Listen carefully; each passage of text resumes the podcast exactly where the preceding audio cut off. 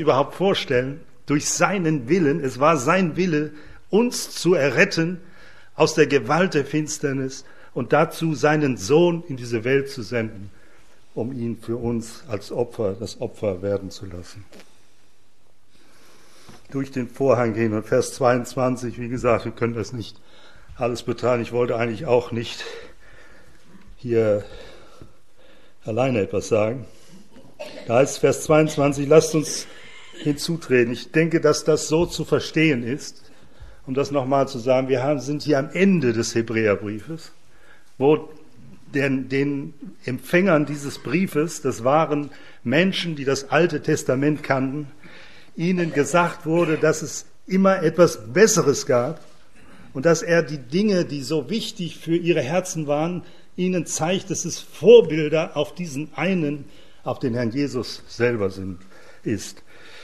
Und das könnte man jetzt von Kapitel zu Kapitel durchgehen, dass das so ist. Er stellt immer diese Person des Herrn Jesus in den Mittelpunkt. Deswegen denke ich, es steht auch nicht der Schreiber da.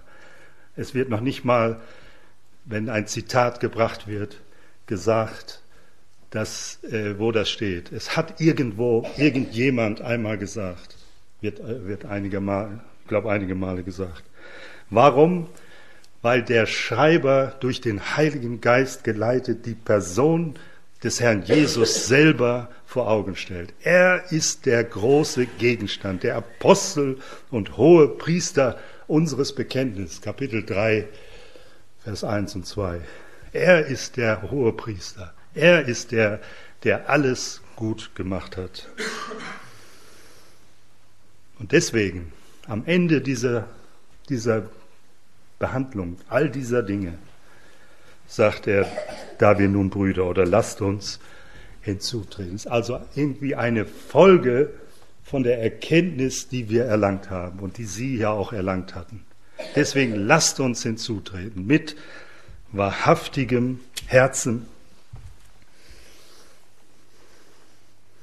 Ich denke, dass wir es wissen, ich wende das hier nur mal so an, dass der Mensch aus Geist, Seele und Leib besteht.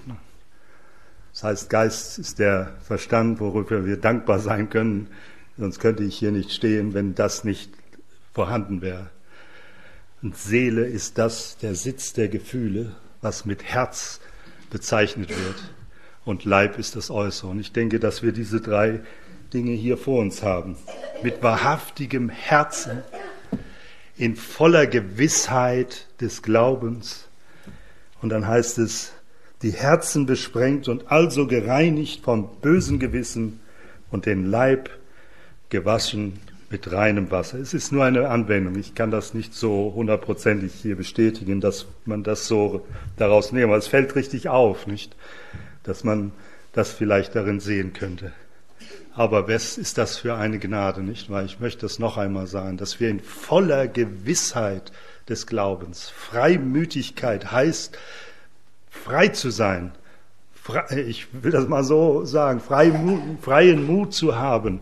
Das heißt, völlig ohne Widerspruch aus meinem Herzen heraus, in meinem Gewissen. Und das ist nämlich Praxis hier.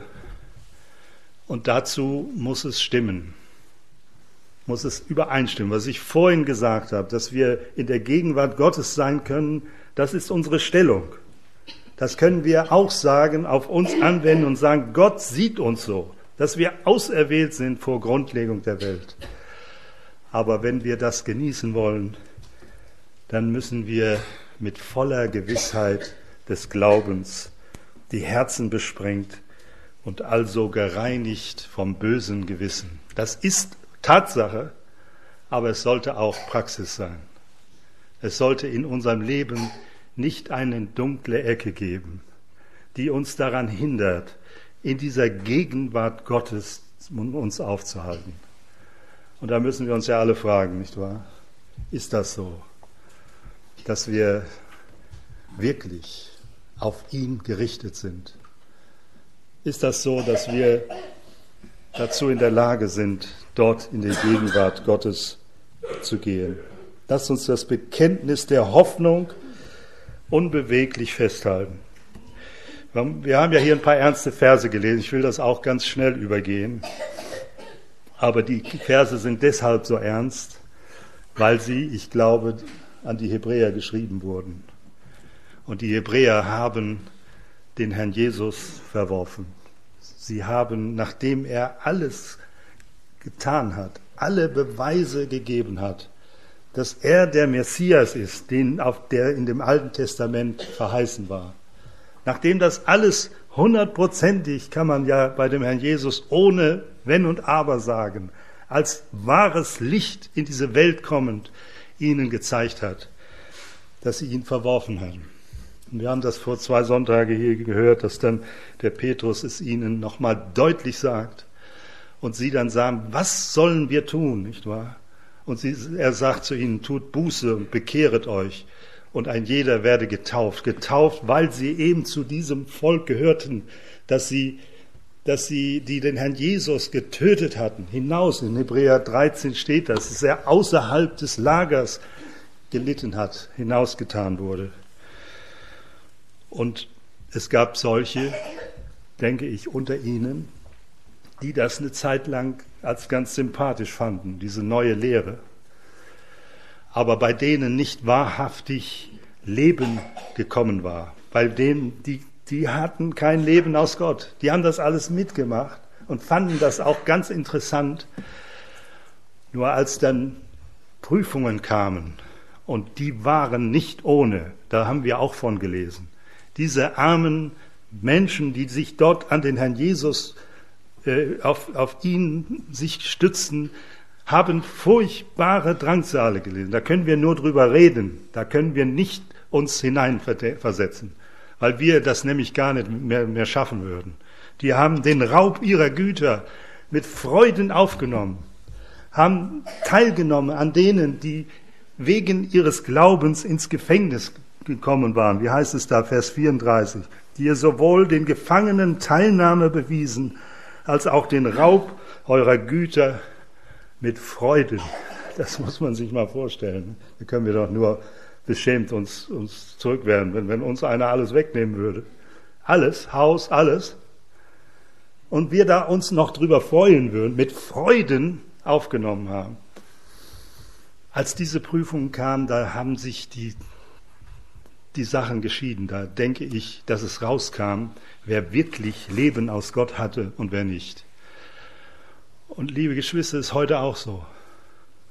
Es gibt Prüfungen, nicht in dieser Weise, das sehe ich auch so, aber es gibt in jeder Zeit Mittel, die Gott anwendet, um unser Bekenntnis, das wir haben, auf die Probe zu stellen und zu zeigen, ist das wirklich so?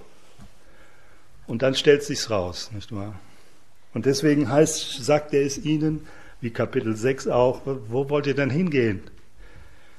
Wenn ihr das Alte ver- verlassen habt und das Neue auch, wenn ihr dieses einzige Mittel der Sühnung, das Gott gegeben hatte, verlasst, wo wollt ihr denn hingehen? Da seid ihr ewig verloren. Da habt ihr nichts mehr, um das nur mal mit meinen Worten zu sagen. Das ist auch die Erklärung dieser etwas schwierigen Bibelstellen hier in dem Hebräerbrief, weil es auch speziell an dieses Volk gerichtet war, die den Herrn Jesus verworfen haben. Aber ich wollte nur noch sagen, dass sie dann gesagt haben, dass sie ihre Hoffnung unbeweglich festhalten sollen. Sie sollten auf das schauen, was kommen würde.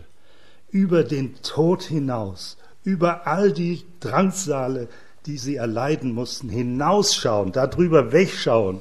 Wir betrachten ja gerade Hebräer, äh, Matthäus, wo, der, wo das da beschrieben wird, dass Johannes der Täufer diese furchtbare